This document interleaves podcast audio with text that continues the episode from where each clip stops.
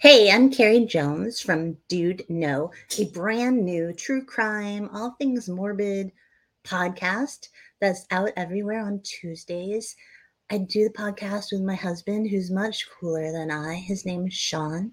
And uh, this week, the episode that we're talking about is is very local for us, and it hits home a lot. And it's about the murder of a man that nobody realized was missing.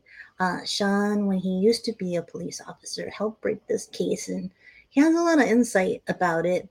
Um, but it's tragic and sad. We want you to come hang out and listen to it anyway, because it's a good story about how we all have to notice and look out for each other, but it's also pretty creepy. So join us, maybe give us a shot.